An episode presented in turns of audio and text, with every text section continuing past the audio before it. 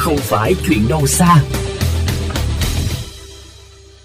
Thưa quý vị và các bạn, trước diễn biến dịch bệnh có xu hướng gia tăng, lãnh đạo thành phố Hà Nội chỉ đạo triển khai thí điểm cách ly F1 tại nhà nhằm giảm áp lực cho lực lượng chống dịch và tạo sự thoải mái cho người cách ly. Công tác thu gom xử lý rác thải của các hộ gia đình có F1 sẽ được thực hiện như thế nào? Các địa phương chuẩn bị ra sao? Tại thời điểm hồi tháng 5, khi trên địa bàn huyện Thạch Thất Hà Nội xuất hiện các ca F1, Phòng Tài nguyên Môi trường huyện Thạch Thất đã nhanh chóng xây dựng phương án thu gom, vận chuyển và xử lý rác thải tại các khu vực phong tỏa cách ly.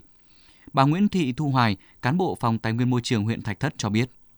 Rác thải phát sinh của hộ gia đình có đối tượng F khẩu trang của các hộ gia đình khác mà nằm trong vùng cách ly y tế thì thu gom theo chất thải y tế. Còn lại đối với rác thải sinh hoạt thông thường thì thu gom riêng và thực hiện đúng quy trình khử khuẩn ba bước thì mới mang ra khu tập trung để đi xử lý.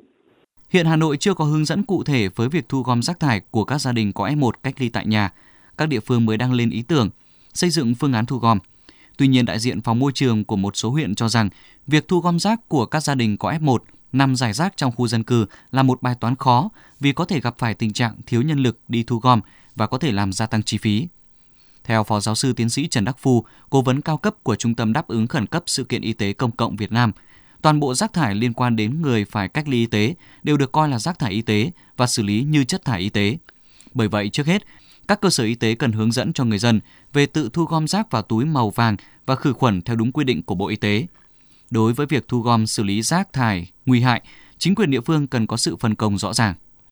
các xã phường có trách nhiệm để thực hiện trên cái sự chỉ đạo và phân công của các cơ quan cấp trên thế và có thể là phân công cho những ai là những người giám sát rồi ai là những người thu gom đi vận chuyển và có thể là những cái người là cán bộ y tế có thể là những cái người được được tập huấn và được phân công thực hiện mà cũng có thể là các tổ covid cộng đồng vân vân